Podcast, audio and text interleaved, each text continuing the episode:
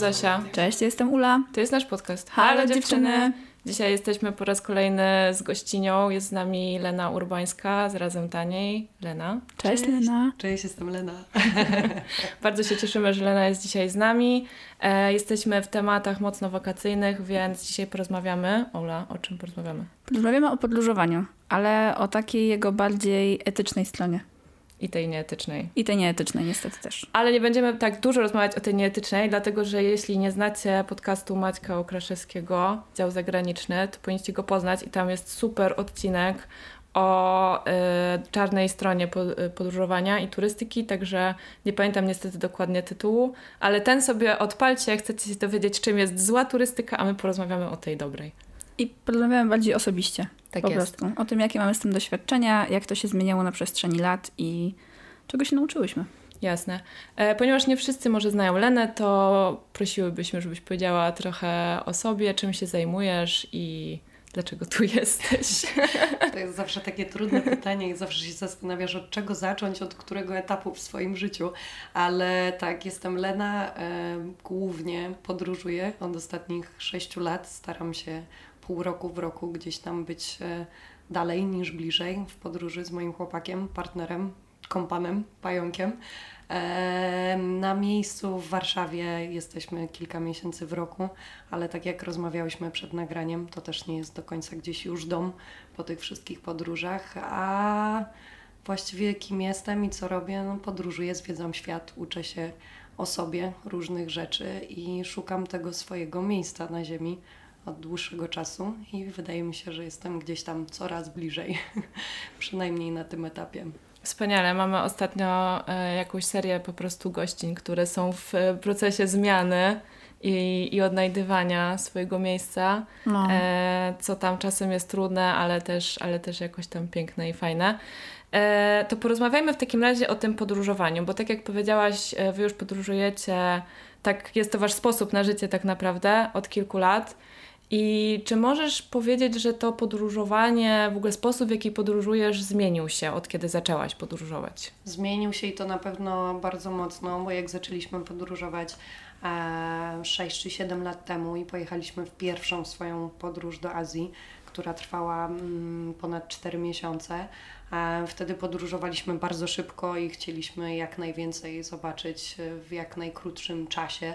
Zwiedziliśmy wtedy, zwiedziliśmy dużo powiedziane, odwiedziliśmy 10 e, krajów prawie, więc to było super zawrotne tempo, wow. ale no. wtedy mieliśmy tyle energii, jakby mm, też chęci na to, że jakby w ogóle nam to nie przeszkadzało. E, wtedy był, powstał też projekt łóżka, w którym robiliśmy zdjęcia w każdym łóżku, w którym spaliśmy, a było ich naprawdę blisko, prawie gdzieś tam mm, setki. Także e, teraz podróżujemy znacznie wolniej, zupełnie też z innej potrzeby.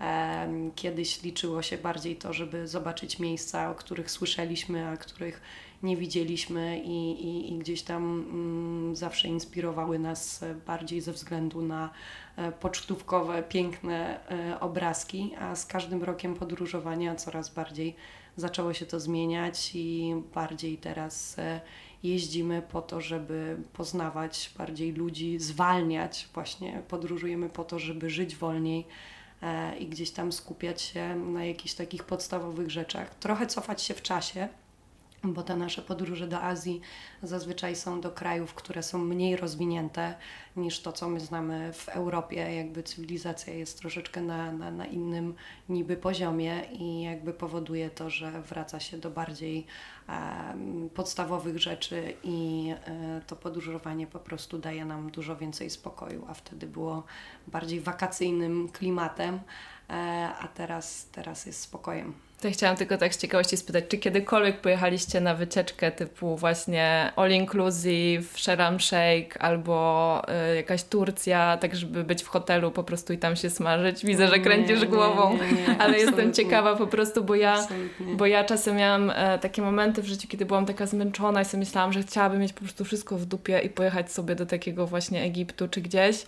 I nigdy się na to nie zdecydowałam, bo nie potrafiłam sobie siebie w ogóle wyobrazić na tym leżaku z tłumem obcych ludzi zamknięta po prostu w jakimś takim e, rezerwacie na dwa tygodnie, e, ale, ale wydawało mi się to kuszące jakby rozumiem, dlaczego ludzie czasem wybierają ja taką też to opcję. rozumiem. Ja z, pa z pająkiem jakby nigdy w życiu nie byliśmy na takich wakacjach, nawet nie przyszło nam to do głowy, ale byłam na takich wakacjach z mamą i z bratem. Mhm. I to nie mówię o wcale jakichś tam dawnych latach, tylko e, dwa lata temu mieliśmy razem mm, koncert, przy którym pracowaliśmy jakby rodzinnie i e, był on właśnie w Stanach i moja mama mówi, Boże, tak zasłużyliśmy na wakacje, jesteśmy wykończeni po prostu tą całą robotą, to był środek zimy i polecieliśmy faktycznie na e, wakacje z mamą, all inclusive, na tydzień czasu na Dominikanę i na początku w ogóle tak się podśmiewałam gdzieś tam sama, sama w środku, mówię, Boże, all inclusive w tym wieku jeszcze z mamą, co ja tam będę robić w ogóle, jak to się robi, ale docelowo było ekstra, jakby to był taki czas, gdzie naprawdę dużo spędziliśmy tego czasu we trójkę, co też nam było potrzebne,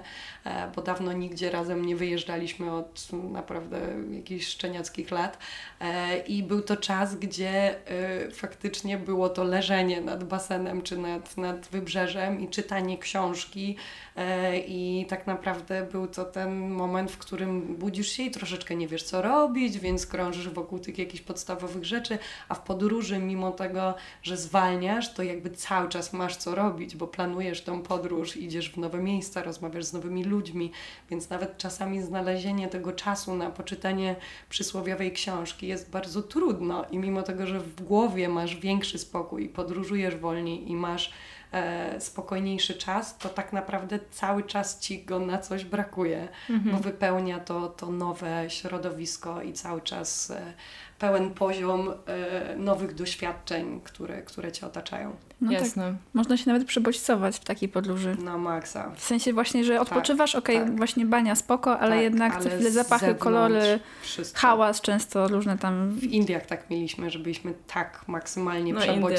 przebodźcowani, że już w pewnym momencie mówimy, Boże, czy tu istnieje jedno miejsce, w którym jest spojęcie ciszy, czy w ogóle tu istnieje takie słowo i byliśmy tym naprawdę zmęczeni po, po prawie trzech miesiącach intensywnego podróżowania, po dużym dużej części Indii, ale później jak już wyjechaliśmy i mieliśmy tą ciszę i spokój, e, to, to zaczynało nam tego brakować. Jakby to przyzwyczajenie do kolorów, właśnie zapachów, tego, że cały czas coś się zmienia, też jest niesamowite i zaczynasz e, za tym tęsknić. Wyjeżdżając stamtąd mieliśmy, o dobra, długo tu nie wrócimy, jakby wiemy z czym to się je, a, a im, im więcej czasu mijało od tej podróży, tym bardziej mm. te Indie wracały do ja, głowy i masz cały czas tak, o Jezu, już Miałam dokładnie to samo być. z Indiami, dokładnie to samo. Ja byłam oczywiście dużo krócej, ale jak, e, jak wyjeżdżałam, to już miałam takie, dobra, już chcę wyjechać z tego kraju, już tak. nie chcę patrzeć na te wasze pieniądze i na te wasze jedzenie już i te pociągi, już nie chcę na to patrzeć, e, tak. ale, ale tak, dzień po powrocie już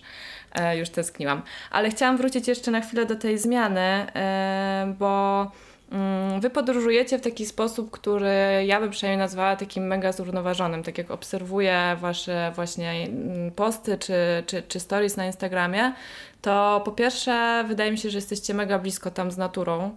I po drugie, e, widzę tam same jakieś takie raczej właśnie miejsca poza utartym szlakiem. I e, czy zawsze było tak, że jakby braliście pod uwagę te, to zrównoważone podróżowanie, czy po prostu to tak wynikło naturalnie, że to się zmieniło, czy kiedyś było zupełnie inaczej? Jakby tutaj jeszcze bym o to chciała Wiesz dopytać. Co, głównie zmieniło się to ze względu na jakby świadomość naszą, mhm. czyli wiedzę w ogóle na temat naszego śladu, który po sobie zostawiamy i jakby też porównywania poprzednich lat, jak szybko się podróżowało, jak często zmieniasz łóżko, jak często jest prana ta pościel, jak często wsiadasz e, w kolejny środek transportu, jakby wiesz, ile tak naprawdę gdzieś tam jest tych, tych, tych rzeczy, które e, nagminnie są zmieniane i ty, ty, ty, ty również e, zmieniasz cały czas to miejsce. Bardziej jest to spowodowane mm, świadomością i tym, że zaczęliśmy podróżować kamperem. Jakby kamper był dla nas takim przełomem przełomowym momentem zrównoważonego podróżowania, w którym zaczęliśmy sobie zdawać sprawę z tego, że e, wszystko to, co wytwarzamy i potrzebujemy, mamy na tych 6 metrach kwadratowych naszej przestrzeni i zaczęliśmy zdawać sobie z tego sprawę, jak e, pozyskanie energii jest czasami trudne i na ile ona ci wystarcza, więc jakby wiedząc dokładnie, też ile masz wody na przykład i ile jej zużywasz, jakby zaczynasz się nad tym zastanawiać, ok, to w kamperze mam 120, 120 e, litrowy zbiornik wody, który powinien mi starczyć na jak najdłużej, no bo nie masz takiej możliwości uzupełniania wody mm, e, ciągle. E, i on ci starcza na 4 dni i nagle jak zaczynasz mm. liczyć te litry, to mówisz, no, no tak, dobra, no. jak stoję pod tym ciepłym prysznicem oparta o ścianę u siebie w łazience i ta woda się leje, bo jest mi zimno albo po prostu stoisz dla relaksu pod tym prysznicem, no to ten 10-minutowy prysznic zużywa tyle, co Ty przez 4 dni mm -hmm. w mhm. dwie osoby w kamperze, e, myjąc naczynia, co najwięcej pochłania tak naprawdę wody, no i oczywiście biorąc prysznic co jakiś drugi dzień, e, ale ale, ale dopiero widząc to wszystko na własne oczy, jakby zaczynasz to wszystko liczyć i, i zdawać sobie sprawę z tego, e, jak te zasoby po prostu są ważne, ich pozyskiwanie, to też jak ta woda później ucieka z tego kampera, czyli mówisz, no dobra, to jak się wykąpię pod tym prysznicem i tu użyję taki żel pod prysznic, to tamto i różne inne mm, środki y, do mycia naczyń, czy do mycia siebie, to wszystko później ląduje w tej wodzie, na której ja stoję obecnie, stoi mój kamper. No dobra, no to chcesz jakby wylewać jakieś różne chemikalia w miejsce, na którym chcesz leżeć jutro obok na trawie czy na plaży. No nie, więc jakby znowu zaczynasz o tym wszystkim mm, dogłębniej myśleć, dokładnie co po sobie zostawiasz i jak pozyskujesz to wszystko, więc zbliżasz się coraz bardziej do natury. A jeśli chodzi o to, co mówiłaś, e, czyli wybieranie tych e, mniej turystycznych szlaków, jakby od samego początku staraliśmy się ich unikać. Co prawda w pierwszej podróży właśnie chcieliśmy odhaczyć te takie najważniejsze rzeczy, czyli tą przysłowiową wieżę Eiffla, którą będąc w Paryżu chcesz zobaczyć. E, I jak już mieliśmy to wszystko za przeproszeniem odhaczone, mhm. to wiedzieliśmy, że możemy się zacząć skupiać bardziej na podróżowaniu właśnie po kraju i poznawaniu jego walorów, e, e, kultury, religii i wchodzeniu w niego głębiej, a nie tylko zobaczenia tej, tej najważniejszej jakiejś atrakcji turystycznej. Mhm. Więc e, teraz wracamy nawet do miejsc. Kiedyś mieliśmy tak, że o dobra, mamy obecnie na koncie 75 e, krajów, w których byliśmy, niektóre zwiedziliśmy, bo to jest ogromna różnica. E, I, I kiedyś myśleliśmy, że będzie nam zależało na tym, żeby zwiedzić cały, cały świat, a dzisiaj mamy już zupełnie, zupełnie inne spostrzeżenie. Po prostu zaczęliśmy wracać do miejsc, w których się zakochaliśmy i dobrze się w nich czuliśmy jak Birma na przykład, do której wracamy już któryś raz i siedzimy w jakichś małych wioskach, w których się bardzo dobrze czujemy, bo wiemy, że też poznajemy dużo lepiej ten kraj w miejscach, w których nie ma tylu turystów, bo w miejscach, w których są turyści, to, czyli my, my tak naprawdę psujemy trochę ludzi, psujemy ich z tym wszystkim, z czym przyjeżdżamy, z naszymi pieniędzmi, z naszymi wymaganiami, z naszymi oczekiwaniami i jakby ci ludzie też się dosyć szybko do, przez to zmieniają. I tam, gdzie oni są oddaleni od turystów, są najbardziej prawdziwi i nie nastawieni jakby na, na, na Twoje pieniądze czy na to, co Ty przywiozłeś, tylko są po prostu żyjącymi sobie w swojej przestrzeni ludźmi, którzy się chętnie dzielą tym, co mają. A mm, nawet Birma, którą tak kocham, im bardziej jest to turystyczne miejsce, tym więcej nagle pojawia się jakichś przekrętów, wiesz dobrze już, ile powinno Cię kosztować e, przejazd taksówką czy jakiejkolwiek innej rzeczy i nagle okazuje się, że płacisz za to podwójnie. No i czego jest to wynikiem? Mhm. No, tego, że przyjeżdżają turyści, ktoś uważa, że to i tak jest tak mało, że o Jezu, to jest tak mało, to ja mu dam, dam podwójnie, bo przecież mam, niech ta osoba ma dzięki temu troszeczkę lepsze życie, jedzenie czy cokolwiek, ale w ten sposób jakby e, gdzieś tam psujemy ten rynek, bo pomagać możemy w zupełnie inne sposoby, wspierając różnego rodzaju organizacje, e, nie dając tego przysłowiowego e, lizaka dziecku na ulicy, myśląc, że sprawimy mu w tym radość, tylko sprawimy czasami problem, bo inne dziecko zobaczy to i się popłacze albo pobije się z tym dzieckiem, że ono dostało, a to drugie nie, nie mówiąc o jakichś tam walorach kuchnicowych, które, które bardzo często u dzieciaków jedzących w takich krajach mnóstwo słodyczy e, widać i problemem później z mm, medycyną i tym, że one nie mają gdzie pójść do dentysty i e, więc to jest wszystko bardzo mocno ze sobą połączone i to jest taki długi łańcuszek, gdzie trzeba bardzo myśleć o swoim pierwszym kroku, żeby widzieć jego koniec. Mhm. Trochę jak w tym serialu The Good Place, nie wiem czy oglądaliście, ale tam jest, e, znaczy wiem, że Ula oglądała, ale e, generalnie tam mm, okazuje się, że za wszystko co robimy na Ziemi zliczane są punkty później e, w niebie bądź w piekle i bardzo ciężko jest zdobyć te punkty dodatnie, dlatego że już e, nieważne co zrobisz, to tak naprawdę dotykasz jakiejś po prostu jakiegoś domku z kart i to powoduje jakąś mhm. reakcję łańcuchową, czyli nawet jeżeli e, kupujesz babci róże na urodziny i wydaje ci się, że zrobiłaś coś fajnego, ale nie wiesz, że facet, od którego je kupiłaś jest po prostu homofobem i rasistą mm-hmm. i za te, e, i te róże są w ogóle pryskane i w ogóle jakieś, wiecie, pszczoły zmarły przez to i tak dalej. Więc trochę tak mam wrażenie, że trochę tak może być z podróżowaniem. Nie wiem, jak ty Ula. Przerwę ci tylko jeszcze na sekundę, bo boję się, no. że zapomnę, ale generalnie też nie możemy się za bardzo fiksować na tym, że każdy nasz ruch może mieć e, gdzieś tam wcześniej jakąś złą drogę albo przyczynić się do jakiegoś e, finalnie e, złego, złego postępowania, bo w pewnym momencie zwariujemy. Ja już w pewnym momencie też miałam taki moment, kiedy mówię, Boże, wszystko jest złe, wszystko jest jakby, te, te, tego nie powinniśmy robić, tego nie powinniśmy robić, o tym myśleć, tu czytać to i jakby już w pewnym momencie sami wprowadzamy się w taki stan, że nie wiesz, jak się zacząć poruszać w tej przestrzeni, tak, żeby tak. robić dobrze. Raczej chodzi o to, żeby mieć jakąś e, świadomość. świadomość. i podejmować tak. takie rozważne decyzje. Żeby e... troszeczkę rozszerzyć tak. tą swoją skalę myślenia o przy jakichś podstawowych nawet rzeczach, żeby Pewnie. patrzeć na to szerszą perspektywą. No ja się właśnie mogę kompletnie pod tym podpisać, bo jak zaczynałam wyjeżdżać gdzieś właśnie dalej sama z 10 lat temu, to przez to, że po prostu sama byłam niedoedukowana, i też wiesz, dla mnie to było bardzo egzotyczne, tak? Leciałam akurat wtedy na Filipiny, no to w ogóle drugi koniec świata odnośnie Polski i jakby bardzo chciałam przeżyć i coś ciekawego, jakby oczywiście poznać ludzi, kulturę, jedzenie, bo kocham jedzenie w podróżach.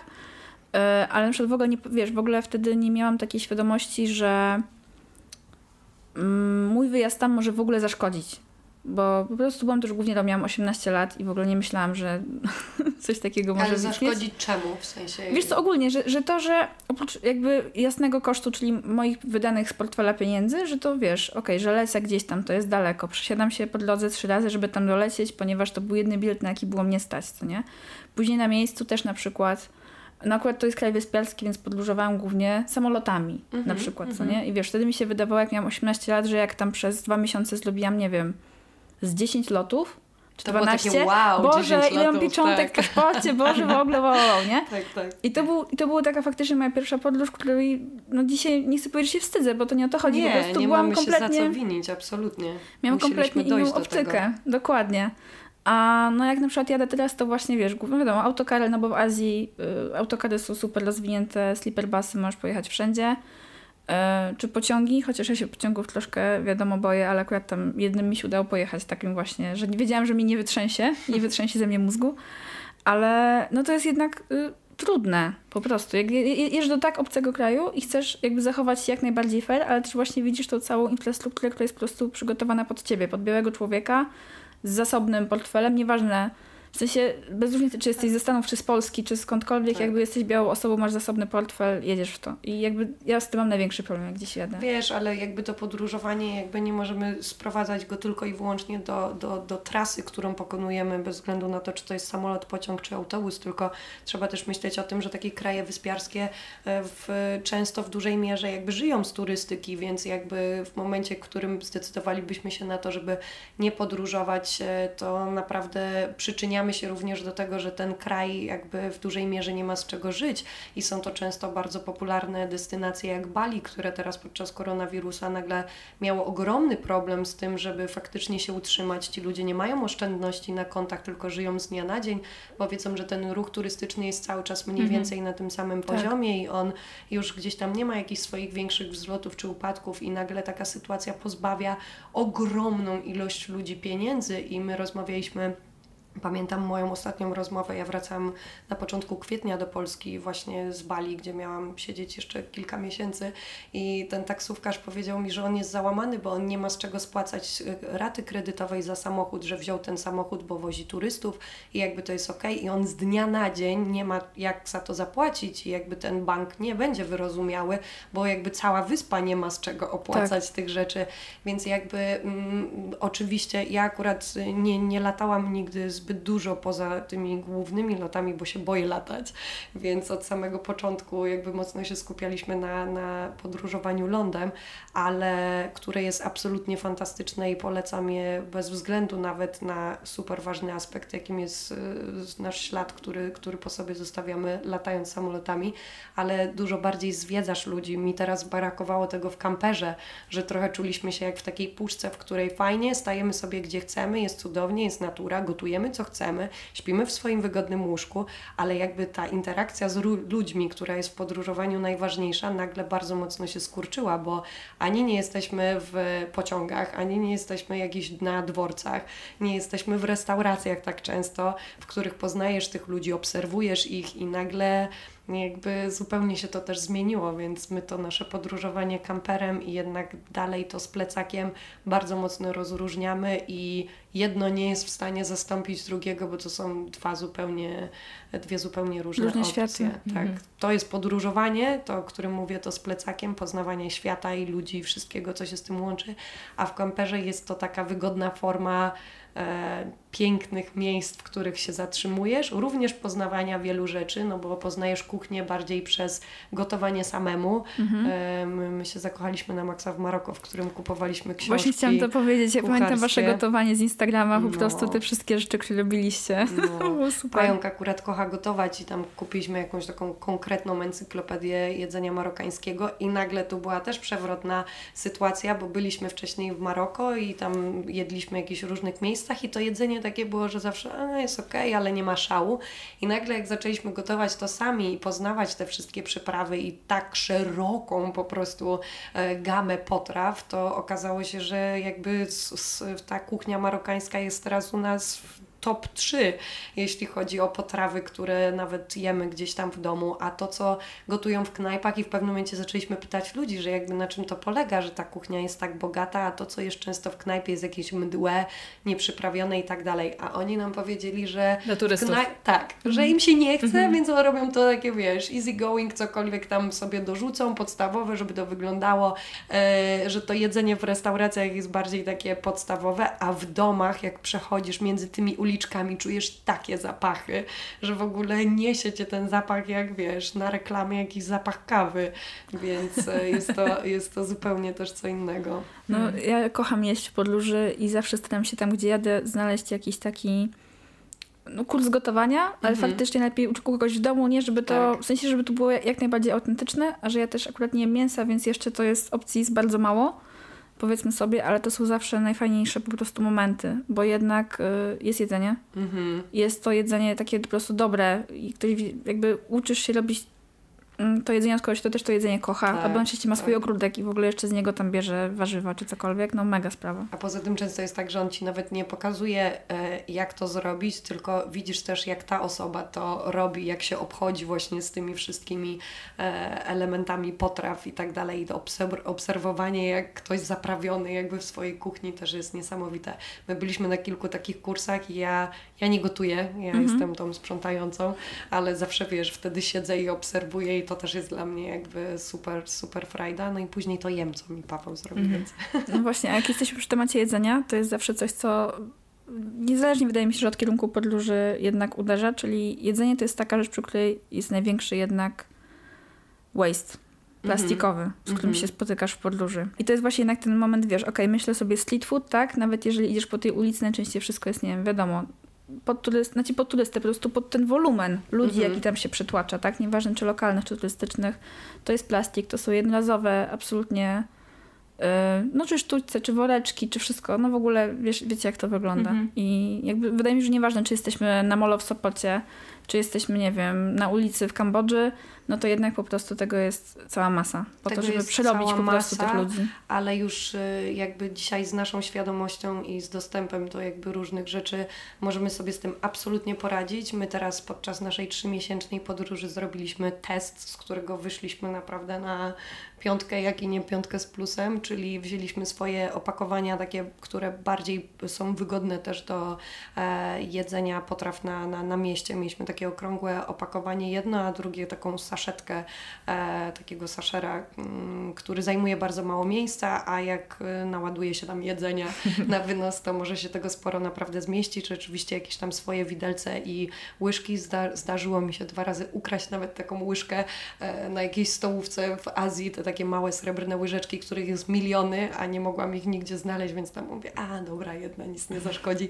E, więc zawsze taką małą łyżkę gdzieś tam mieliśmy i przyrzekam Wam, że podczas trzech miesięcy, nie mówię już nawet o butelce na wodę, bo e, to, to, to, to zadanie już podstawa, jest dla mnie jakby oczywiste i nawet będąc w Azji czy w Maroko, jakby tej wody w butelkach plastikowych e, nigdzie nie kupujemy. Mało tego, jak mieliśmy ze sobą teraz pierwszy raz ekipę sześciu osób, które pojechały z nami na wyjazd o tym pogadamy później, ale też ich tak jakby mocno zmuszaliśmy do tego, że e, w liście, który dostali jako osoby mm, jadące z nami, były informacje, że muszą mieć ze sobą swoją butelkę, najlepiej jakieś opakowanie na jedzenie. Od nas dostali taki mały upominek w postaci e, mydła do włosów i ciała, rurkę metalową, stopery i jakby każdy z tym swoim zestawem faktycznie przyjechał i z niego korzystał i mimo tego, że czasami e, gdzieś tam było im im trudno, to obserwowali nas i widzieli, że faktycznie to działa i można, można tego e, uniknąć. Każdy wychodząc z domu, mając w jakiejś tam swojej małej torbie, zawsze miał ze sobą zestaw i e, naprawdę tego mm, jednorazowego plastiku tych opakowań udawało nam się bardzo mocno uniknąć. I muszę Wam powiedzieć, że śmieszne jest to, że im mniej rozwinięty kraj, tym czasami łatwiej jest uniknąć plastiku, bo bardzo często na tych stacjach e, metra, chciałam powiedzieć, na stacjach e, po, po, pociągowych e, są po prostu takie knajpki, w których dostajesz jedzenie w misce z metalową łyżką, ze wszystkim. To jest wszystko wielorazowe, oni to na okrągło po prostu myją, a im bardziej jest rozwinięty kraj, nawet taki jak Tajlandia to po prostu ilość plastików, który pakują Ci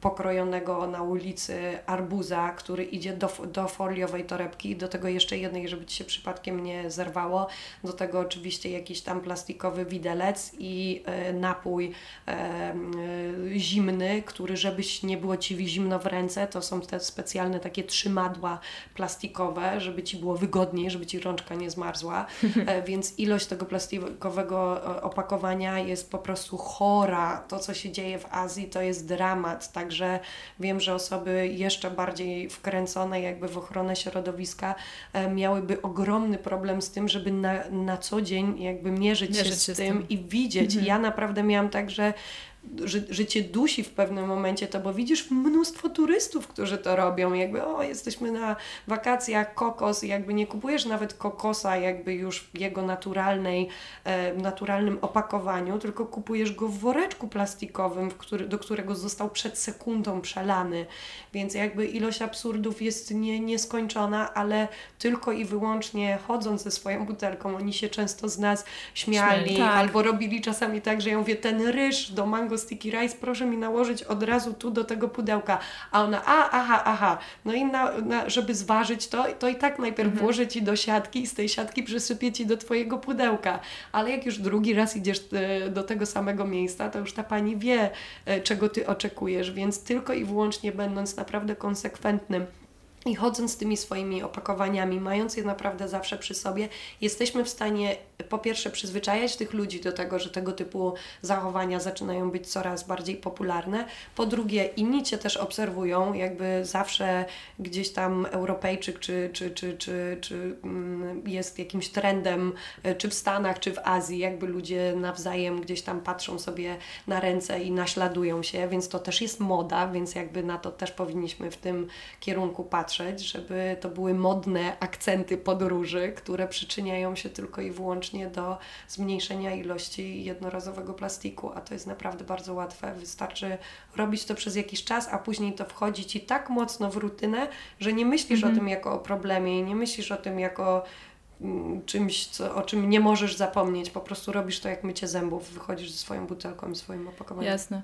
No to o czym mówisz, jakby ten problem e, plastiku, czy właśnie w ogóle zanieczyszczeń różnego rodzaju, no to jest kwestia skali i tego, że po prostu ta turystyka jest rozwinięta na taką skalę, że już ci ludzie nawet by pewnie nie wyrabiali z myciem tych e, mhm. szklanek, widelców i tak dalej, bo po prostu fala ludzka przytaczająca się przez różne kraje i to nie chodzi tylko o Azję, bo przecież ludzie też Oczywiście. podróżują bliżej, to jest nawet właśnie molo w Sopocie, że po prostu e, ciężko jest e, jakby ludziom się przyzwyczaić ponownie, czy odzwyczaić się od tych złych nawyków. I zrobić tu chciałabym krok wstecz, zrobić krok wstecz, byliśmy. dokładnie, jak, dokładnie, jak moja już kiedyś to przytaczałam, ale kiedyś moja babcia e, narzekała, co będzie, jak zakażą plastikowych torebek i moja mama jej powiedziała, to co w latach 70. weźmiesz siatkę i pójdziesz na bazar i weźmiesz na wagę.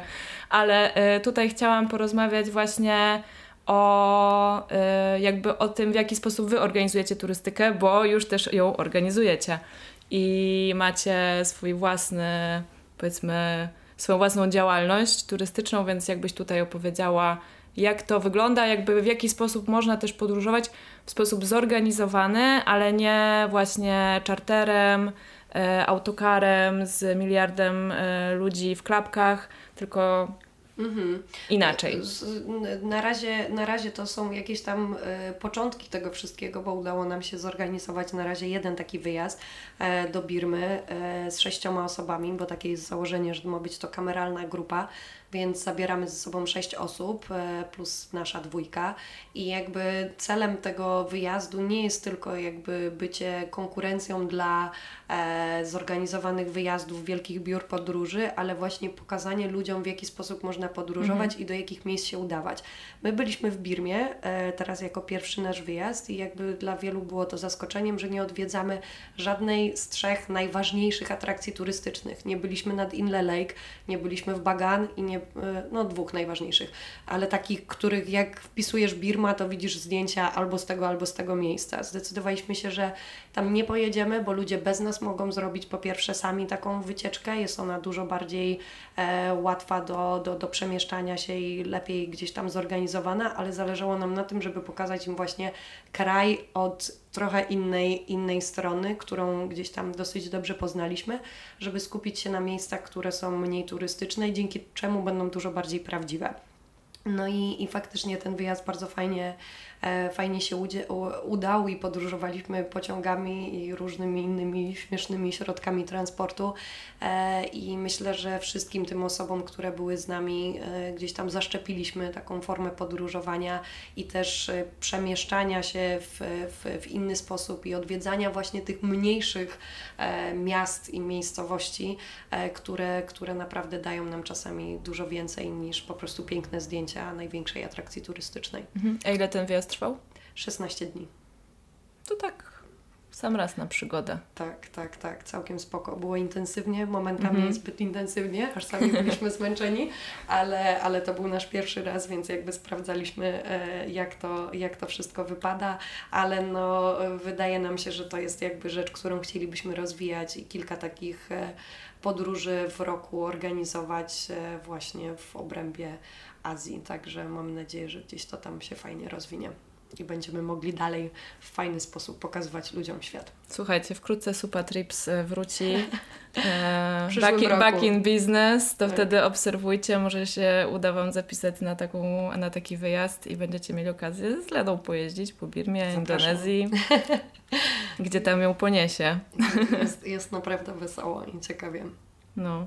Chciałabym jeszcze poruszyć taki temat, no bo yy, wiadomo, yy, śmiecenie, tak, jesteśmy coraz bardziej tego świadomi. Nadal jeszcze nie wszyscy o tym wiedzą, ale yy, jakby podróżując, rzeczywiście, jeżeli się, te, jeżeli się nie pilnujemy, to generujemy sporo śmieci.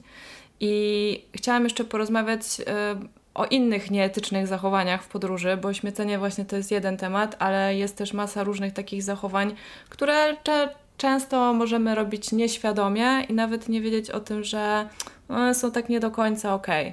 No i e, dla mnie, e, dla mnie czymś takim jest na przykład e, korzystanie z różnego rodzaju atrakcji, które są mocno podejrzane i które jak się, nie trzeba się bardzo dokładnie przyglądać, żeby zobaczyć, że tam jest coś grubo nie, nie, tak. nie tak. I to są na przykład wszelkie atrakcje związane z robieniem sobie zdjęć z dzikimi zwierzętami, czy głaskaniem dzikich zwierząt, które są często na łańcuchach pod wpływem jakichś narkotyków odłużone, tak żeby po prostu się na tych ludzi nie rzuciły, e, bo to są dzikie zwierzęta i, i nie powinny w ogóle w takim miejscu przebywać. E, czy nawet tutaj słyszałam, że są jakieś kontrowersje wokół tych kąpieli ze słoniami. Mhm. E, ja nigdy nie byłam. Mhm. Tak, ja nigdy nie byłam e, w takim miejscu też i się, i się nigdy nie wybierałam. E, chciałam zobaczyć słonia w Indiach, natomiast dowiedziałam się w punkcie informacji turystycznej, że wszelkie tego typu atrakcje w okolicy zostały zamknięte właśnie dlatego, że przekraczały różne jakieś granice i że rząd się na to nie zgodził, a to były właśnie rzeczy zrobione po prostu dla turystów, którzy chcieli tego dzikiego zwierza zobaczyć. Więc to jest na przykład coś, czego ja bym się totalnie wystrzegała i w dalekich, i w bliskich podróżach, właśnie wszelkie jakieś, nie wiem, oglądanie nawet to oglądanie delfinów skaczących przez e, kółka, e, orki w basenach, jakby to nie są miejsca, w których te zwierzęta powinny się znajdować i nie powinny tam być ku naszej uciesze, więc jakbym miała na coś uważać, to to jest na pewno to, bo po prostu czasem też jest ciężko, tak? Jesteś z dzieckiem na wakacjach, ono widzi tygryska i mówi mama fajnie, chcę zdjęcie z tygrysem. I czasem po prostu nawet się nie zastanowisz nad tym, co się za tym może kryć, jakby jaki wyzysk i jakie zło i cierpienie. Ale widzisz, to jest też edukacja jakby tego, żeby od początku gdzieś tam tym swoim dzieciom zaszczepiać to, że zwierzęta mają też swoje środowisko naturalne, w którym występują i w którym sobie żyją i jakby nie są naszymi maskotkami ani zabawkami. To, o czym Ty mówisz, o tych zwierzętach na łańcuchu, wielokrotnie w życiu widziałam, między innymi w Maroko, w Marrakeszu na głównym placu, gdzie są małpy w pampersach na, e, na łańcuchu. Jest to po prostu tak przerażający widok, że aż mi staje teraz wszystko w gardle czy nawet węże, które niby od, odprawiają jakiś taniec, które też są w ogóle, e, wiesz, faszerowane jakimiś różnymi lekami. Jest to przerażające i bardzo często widzisz właśnie turystów, którzy ustawiają się w kolejce do tego. Ja nie wiem, jakie trzeba mieć klapki na oczach, żeby nie widzieć tego łańcucha, tego pampersa mhm. i nie myśleć o tym, że to zwierzę jakby jest totalnie jakby katowane tu i, i, i gdzieś tam tylko dlatego, żeby zrobić sobie z nim zdjęcie. E, jakby różnego rodzaju formy przejazdu na słoniach e, i tak dalej. Jakby też to wszystko mm, totalnie disuje i nigdy nie brałam w tym udziału, ale warto gdzieś tam o tym mówić, żeby znowu wracamy do tego, o czym rozmawiałyśmy wcześniej, żeby rozszerzyć sobie perspektywę w każdą stronę troszeczkę, żeby zobaczyć, jak to zwierzę się tu znalazło i jak ono wygląda po tych godzinach pracy. To zwierzę jest w pracy w ogóle, jakby na tym też się zastanówmy. Ono nie powinno tu pracować. Te osły, które w Maroko mają powiązane, jakby wszystkie nogi sikają pod siebie i jakby mają tyle łez w oczach, bo widzisz to u zwierząt też. One też mają swoje emocje, swoje, swoje cierpienia. To jest coś przerażającego. E, po prostu starajmy się, czy, czy w podróży, czy na miejscu, e, nie myśleć o zwierzętach jako jakiejś atrakcji czy zabawce. Pamiętajmy mhm. o tym, że one mają swoje podwórko i tam powinny przebywać. No. A z drugiej strony ja mogę powiedzieć z mojego doświadczenia, bo ja zawsze staram się takie rzeczy researchować. W sensie no, mhm. na oglądanie tych dosłów w życiu mnie poszło, no bo to w ogóle mhm. nie jest ten temat. Ale na przykład patrzyłam na różne sanktuaria właśnie słoni, takie, mhm. które wydają się być etyczne mhm. i tak dalej. I okej, okay, być może niektóre są. Ja teraz na przykład właśnie brałam udział w czymś takim, co wiesz, wydaje mi się, że wcześniej sprawdziłam, poczytałam, zweryfikowałam, napisałam do rządu i w ogóle wszystko i na coś takiego poszłam. I teraz parę lat później na przykład nie masz tej pewności. No mhm. wszystko, w sensie, czy tego ktoś nie przechwycił, bo to wiesz, wydaje się, że to jest spoko prowadzone przez to niby jest problem naszych, lokalnych naszych ludzi. czasów. My już teraz bardzo mało w nie ogóle wiemy. wiemy. Niby tak wiemy i mamy mhm. taki dostęp do wiedzy, do informacji, że kiedyś trzeba było iść do biblioteki i znaleźć jakieś pojęcie w encyklopedii, żeby dowiedzieć się, co ono oznacza. Dzisiaj w, w, wstukujesz to w telefon w pół sekundy, ale każdy tą wiadomość może informację wprowadzić, więc jakby jest tak dużo informacji, że jakby znaleźć tak naprawdę prawdę i ekspertów jest nam coraz trudniej trudniej i to jest to błędne koło, w którym się mhm. dzisiaj znaleźliśmy, że jest tak otwarty świat i tak dostępny e, na wszystko, że nagle stajemy znowu w miejscu, bo już w ogóle nie wiemy, co jest prawdą, a co jest e, gdzieś tam oszustwem. Tak samo NGOsy nawet w, no właśnie, w Kambodży, których jest tak mnóstwo, a ludzie to wykorzystują i pozyskują w ten sposób pieniądze z Unii Europejskiej i z wielu innych krajów na świecie, gdzie te NGOsy nie pomagają nikomu, tylko pomagają komuś siedzieć w Kambodży i dostawać pieniądze Dokładnie i stałą tak. pensję co miesiąc, a tak naprawdę nie ratują ni niczyjego życia. I ty znowu jesteś w tej Kambodży, nie chcesz dać temu dziecku tych pięciu dolarów na ulicy, tylko chcesz wesprzeć jakąś organizację, żeby pomogła tym dzieciom. I później ta organizacja też jest jakby oszustem, bo jakby nie pomaga im. I, i znowu jesteśmy w tej klamrze, no jakby to, gdzie my zmierzamy i co się teraz dzieje z nami jako ludzkością jest naprawdę gdzieś tam dziwne i przerażające jestem tym trochę załamana, bo nawet chcąc pomagać i chcąc robić dobrze, tak naprawdę już powoli zaczynasz wątpić w to, jak to masz robić. Tak, no to właśnie spotyka różnego rodzaju właśnie wolontariuszy, aktywistów, którzy chcą pojechać gdzieś, e, żeby pomagać. Co prawda, mm, mnie ja kiedyś brałam udział w czymś takim. E, byłam na takim wolontariacie trzykrotnie. Tylko to były wolontariaty, które były w Europie i były ekologiczne czyli polegały na tym, że gdzieś tam się coś właśnie sprzątało i to było mhm. we Włoszech, we Francji, gdzie jakby ten łańcuch pośredników był, był bardzo krótki. Mhm. To były organizacje, które tam wiecie, są w Europie od y, pierwszej wojny światowej Oczywiście, i tak dalej, jest nie? na pewno też mnóstwo, ale, jakby nie Ale z drugiej strony potem uświadomiłam, uświadomiłam sobie, że to też nie jest tak do końca okej, okay, dlatego że my pojechaliśmy tam jako wolontariusze z całego świata, bo to nie byli tylko ludzie z Europy, żeby niby zrobić coś dobrego dla środowiska, a z drugiej strony, dlaczego robili to jacyś wolontariusze, kurde, z drugiego końca Europy, skoro mogli to zrobić ludzie na miejscu i dostać za to pieniądze? W sensie to, -hmm. to była normalna praca, mm -hmm. za którą ktoś powinien był e, zarobić e, kasę. A my tam byliśmy, no fajnie, no byliśmy na wakacjach, e, poznałam masę super ludzi tam i w ogóle nie miałam poczucia, że robię coś nie w porządku. E, I dopiero później jakby też e, czytałam o tym, dowiedziałam się i przyjęłam to z pokorą, że no po prostu niechcący, chcąc dobrze i chcąc sobie fajnie i miarę tanio spędzić czas, e, no wzięłam udział w czymś, co jest tak nie do końca. Okay.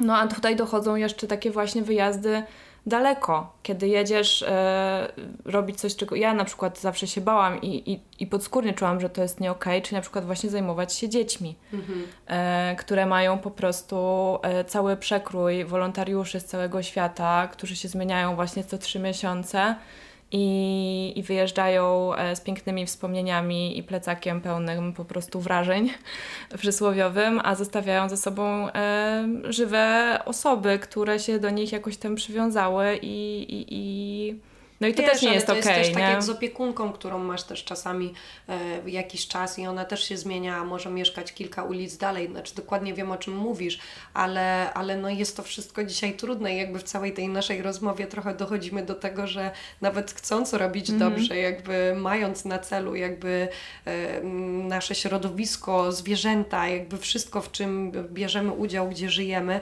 jakby coraz trudniej jest podejmować nam te prawidłowe decyzje, więc myślę, że sprowadza sprowadza się to do tego, żeby bardzo mocno gdzieś tam patrzeć sobie na ręce i myśleć o jakimś tam każdym swoim kroku, który robimy w, w, we wszystkim, w czym mm -hmm. żyjemy. I od począwszy od ilości rzeczy, które potrzebujemy, którymi obrastamy w niewiarygodną ilość.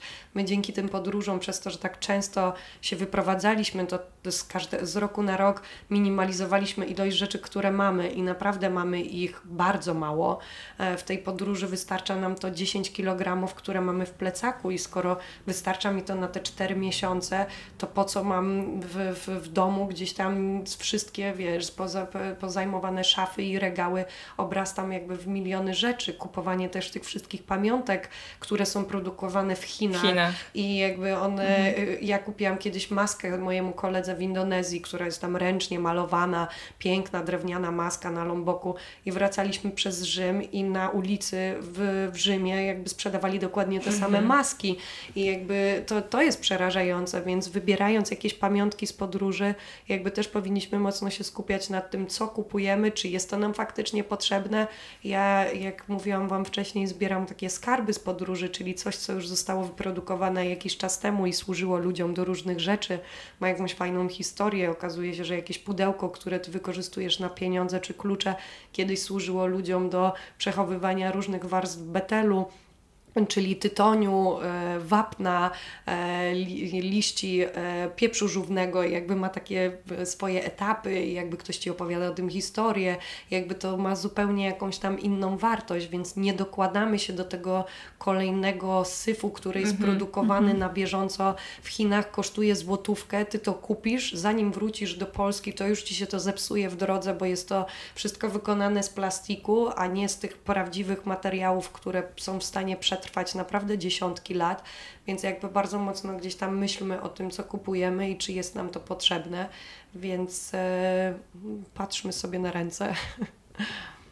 No, Teraz po prostu myślę o tym koszcie emocjonalnym. Tak, czy podróżując inwestujesz, że tak powiem, w doświadczenia, tu jest koszt emocjonalny, researchowy, do, ogromny do zrobienia, tak samo przy pamiątkach generalnie, no przy wszystkim jest to mm-hmm. smutny, e, acz prawdziwy wniosek. To znaczy, wiecie, no jeżeli, no bo tak, e, my tutaj dużo mówimy właśnie o tych podróżach daleko, gdzie to jest trudniejsze, bo ten łańcuch pośredników jest dużo dłuższy.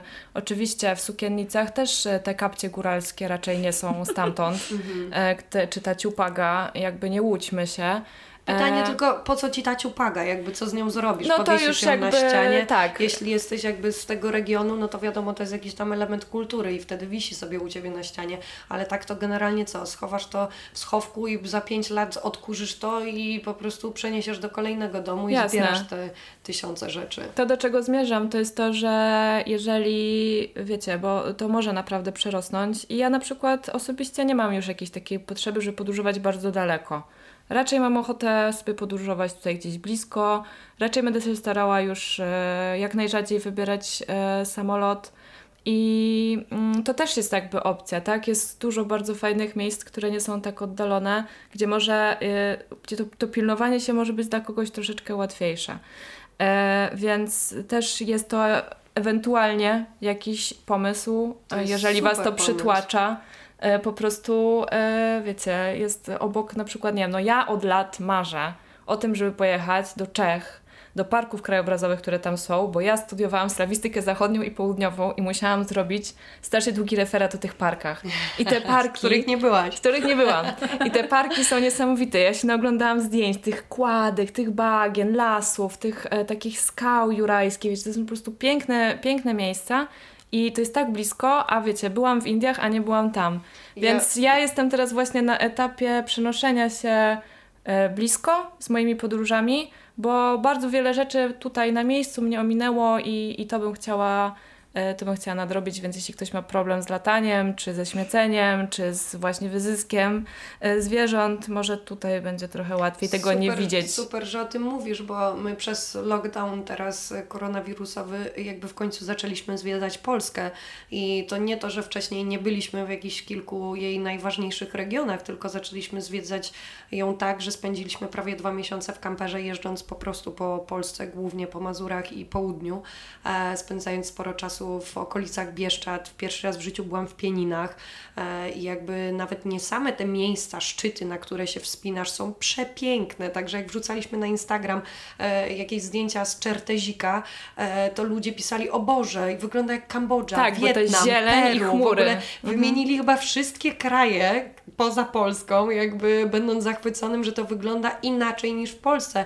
I my w pewnym momencie się śmialiśmy, że nie, po prostu na całym świecie jest jak w Polsce, tylko o tym zapominamy i jakby ten, ten lockdown spowodował, że naprawdę zaczęliśmy odwiedzać miejsca, które są absolutnie przepiękne. Mamy tyle natury w Polsce, że jakby to powinno być wizytówką naszego kraju. My mamy w ogóle takie możliwości jakby zwiedzania e, tych, tej, tej naturalnej strony, że to, to się w głowie nie mieści i nawet nie chodzi o te konkretne punkty, jak już zaczęłam mówić, tylko o same nawet trasy. My nie jeździmy nigdy autostradą ani drogami szybkiego ruchu, bo i tak jedziemy 80 km na godzinę i tak, więc nam to nie robi różnicy, a poza tym jeżdżąc tymi mhm. lokalnymi drogami zwiedzasz dużo więcej, widzisz więcej architektury, jakby natury i wszystkiego i nagle okazuje się, że te trasy, które mamy w Polsce są przepiękne, w ogóle to, to co się maluje jakby na naszych oczach cały czas, e, jeśli chodzi o krajobraz, który się też tak zmienia, niby jesteś cały czas w górach, ale Tatry, Pieniny, Bieszczady, jakby to wszystko ma zupełnie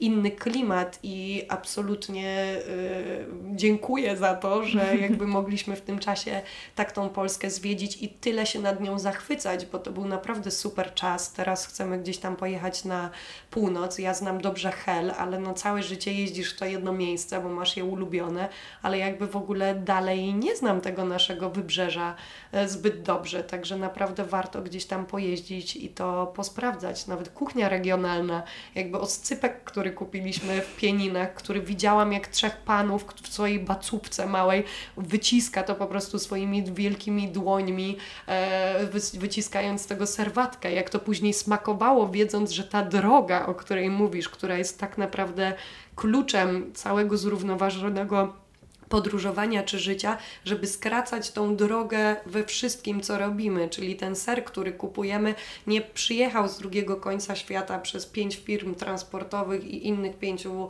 e, podwykonawców, tylko kupujesz je od osoby, która ma te owce, ma ten ser, mhm. wyciska to w swoich dłoniach i ty to zaraz jesz. Jakby, jak inaczej ci to od razu smakuje, wiedząc o tym, że, że wiesz skąd to masz. Także myślę, że to jest jakby piękna sprawa. No, super. Słuchajcie, będziemy powoli podsumowywać. Yy, więc tak, własne utensylia do jedzenia i picia, to już słuchajcie, jest taka podstawa, że teraz jak w ogóle w Warszawie tego nie nosicie ze sobą, to trochę siara. Po drugie, otwarta głowa, rozszerzone pole widzenia, myślimy, co robimy i nie podejmujemy pochopnych decyzji tam, gdzie możemy mieć chociaż cień wątpliwości, że coś jest nie do końca ok. Ula, coś byś jeszcze dodała? Nie wiem. Starajmy się też rozłożyć jakby nasze pieniądze na jak największą ilość osób. Jakby jak jesz gdzieś, to staraj się codziennie jeść gdzie indziej, żeby wspierać różne rodziny. Kupujesz owoce u kogoś, to kup jutro, jutro u kogoś mhm. innego. Żeby jakby tą, te swoje pieniądze, turysty, które przywozimy, żeby trafiały do jak największej ilości osób, żeby rozkładało się to w miarę e, na tyle, ile to możliwe rów, równomiernie. Żeby starać się właśnie patrzeć na to, żeby ta droga e, tych różnych różnych e, rzeczy, które kupujemy, była jak naj, najkrótsza. No. Właśnie myślę o tym, co ty powiedziałeś, skracaj dystans, mm -hmm. że to mhm. jest bardzo, e, bardzo, bardzo ważne. Wiesz, fajnie jest się napić kokosa jakby w Polsce, ale no jakby y, super, tylko on przeleciał tyle kilometrów, jest zapakowany, obrobiony i w ogóle no to jest dla mnie dramat. On nawet tu nie smakuje tak, No właśnie, jak nie powinien, smakuje tak dobrze. Masz często takie smaki, które wiesz, że pasują do danego regionu i jakby staraj się gdzieś tam lokalnie lokalnie jeść. No wiadomo, my też sobie pozwalamy na różne rzeczy. Nie będę mówiła, że teraz jemy tylko i wyłącznie jakby polskie produkty. Jakby, e, ale, ale staramy się naprawdę o tym, o tym lokalnym produkcie bardzo mocno myśleć i, i gdzieś tam kupować to, co widzimy.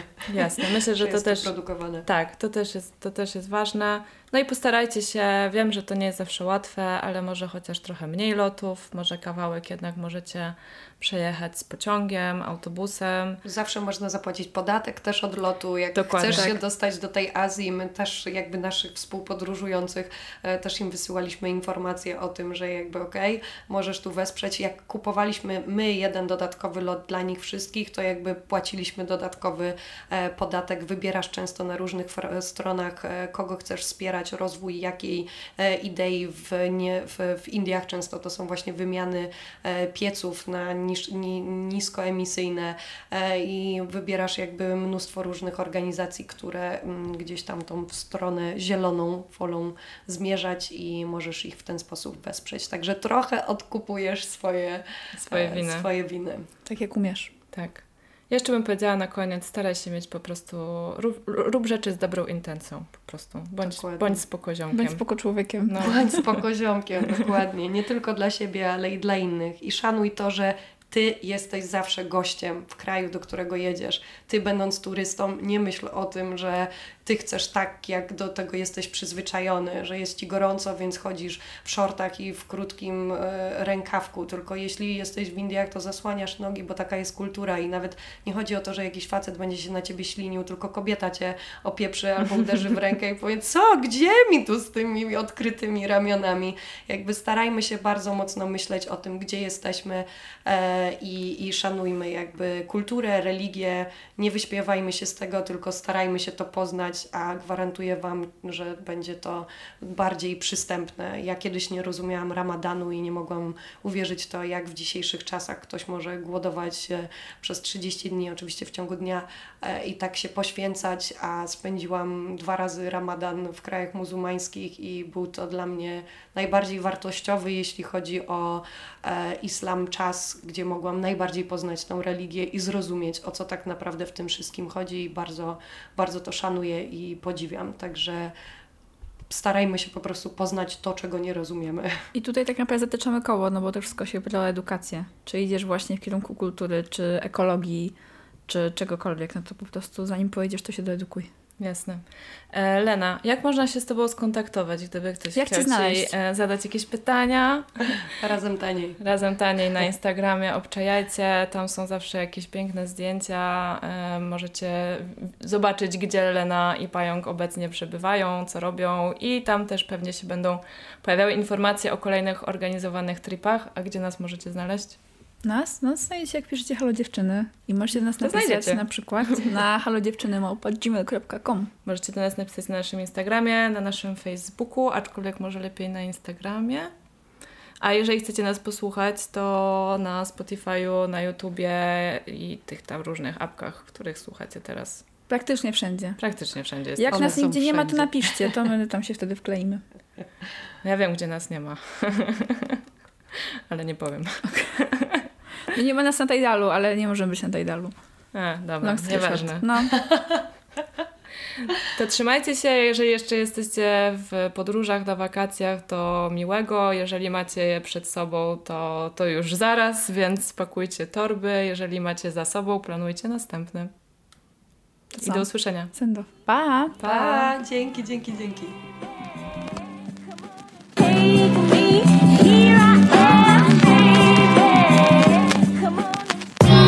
you.